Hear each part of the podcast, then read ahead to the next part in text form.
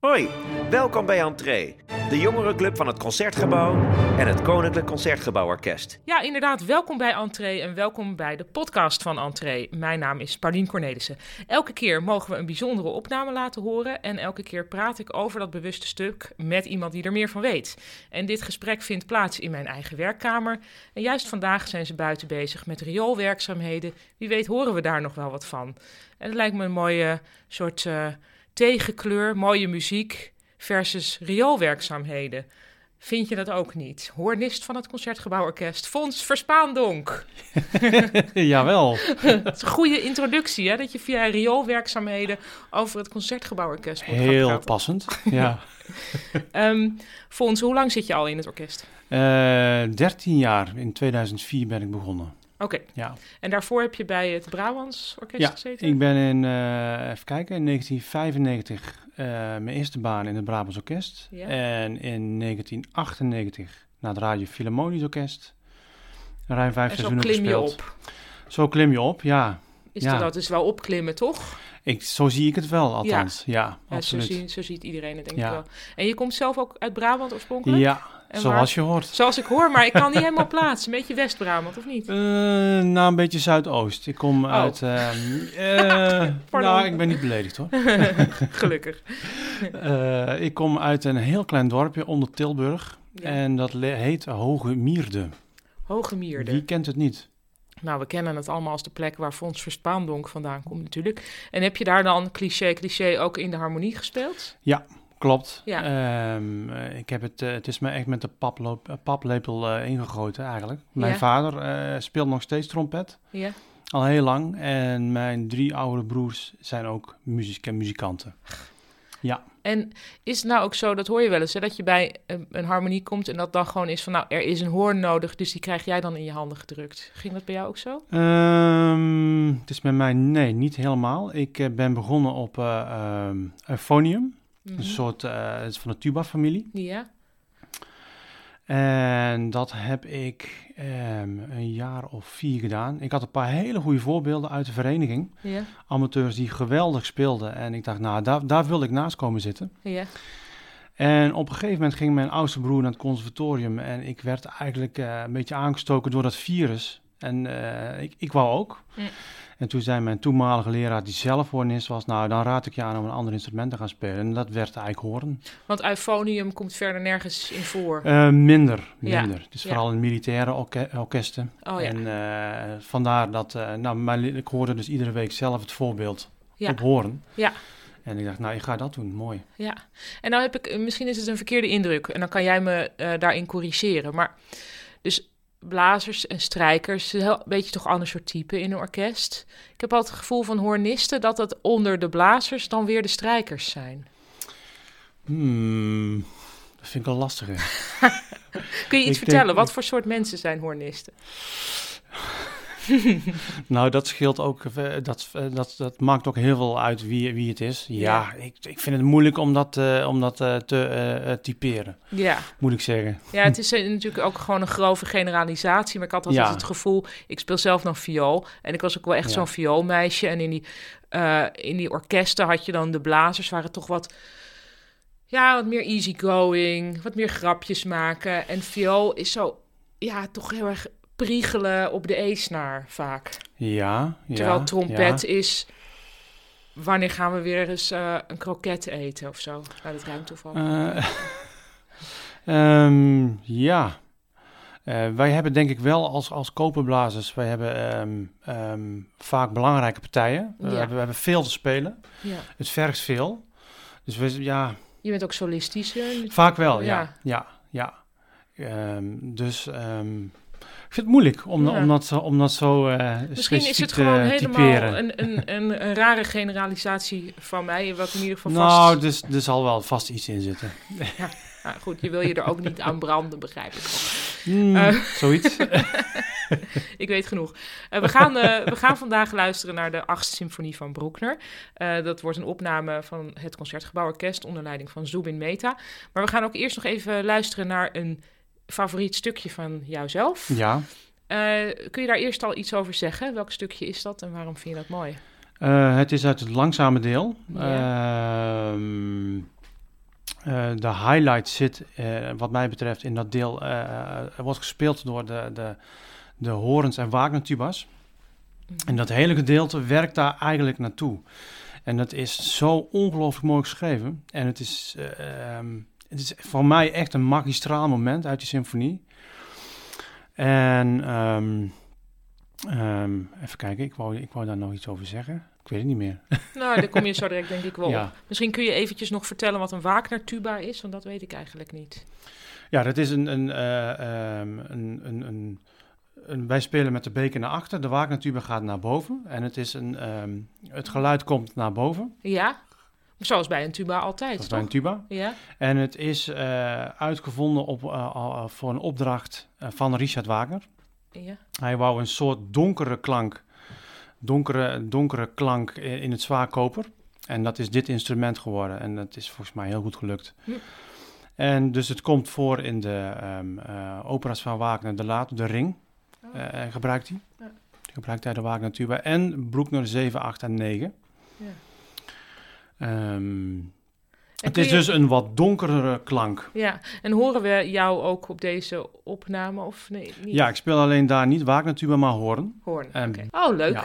Ja, dat, is, dat kun je gewoon lekker switchen. Dat zou je onder strijkers ook niet zo van... Ach, voor deze keer doe ik niet viool, Marcello. Dat zie je niet, zo, niet Zie zoveel, je hè? niet zo heel erg vaak. Nee, nee. Moet het wel een hele goede snabbel zijn. Ja. Ja, hey, weet je alweer wat je wilde zeggen over dat stukje? Volgens mij wel. Eh, ja eh, dat hele gedeelte leidt eigenlijk naar een, eh, een hele mooie Wagner melodie. Die heeft hij al een keertje eerder gebruikt. Een minuut of 7, 8 eerder.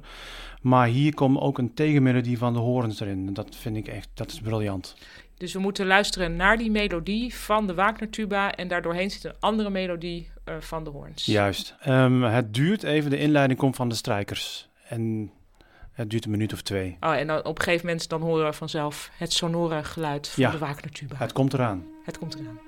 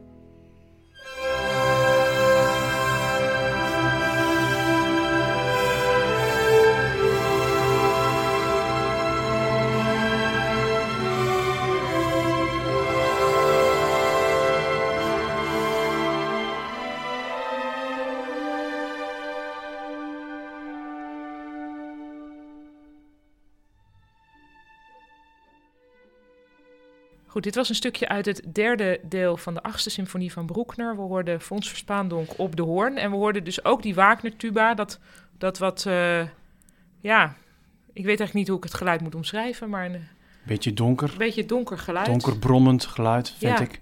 Erg ja. mooi inderdaad. Ja, ja Heel zeker. mooi.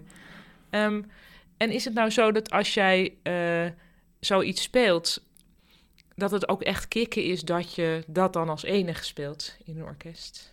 Ja, nou, we, we zijn met z'n vier. Die Ja. waren natuurlijk, we, we spelen, de eerste heeft de melodie en de Ja. rest eh, ondersteunt eh, in akkoorden. Ja, Eh, ja, als dat lukt, is dat, is dat geweldig. Ja, is Ja. echt. eh, ehm, eh, meestal krijg je dan pas, als het klaar is, eh, eh, zo'n kick van eh, yes, goed gelukt. Op het moment zelf ben je eigenlijk alleen maar bezig van eh, eh, het moet goed komen en we moeten, we moeten alles aan doen om het goed te laten klinken. Ja. Ehm, maar als het lukt, is het, is het geweldig. Ja, ja. ja. En jullie oefenen dat dan ook met z'n vieren apart, neem Ja, ik aan. ja. En dan We- gaat het in het orkest. ja, we beginnen meestal een weekje van tevoren. Een paar eh, eh, groeprepetities. Omdat het instrument, ja, je, je, Doe je dat dan gewoon bij iemand thuis? Of? Ja, bijvoorbeeld. Bij mij. Kan. Ja, Ik heb oh, achter eh, een studio in mijn, achter in de tuin. tuin staan. Fijn.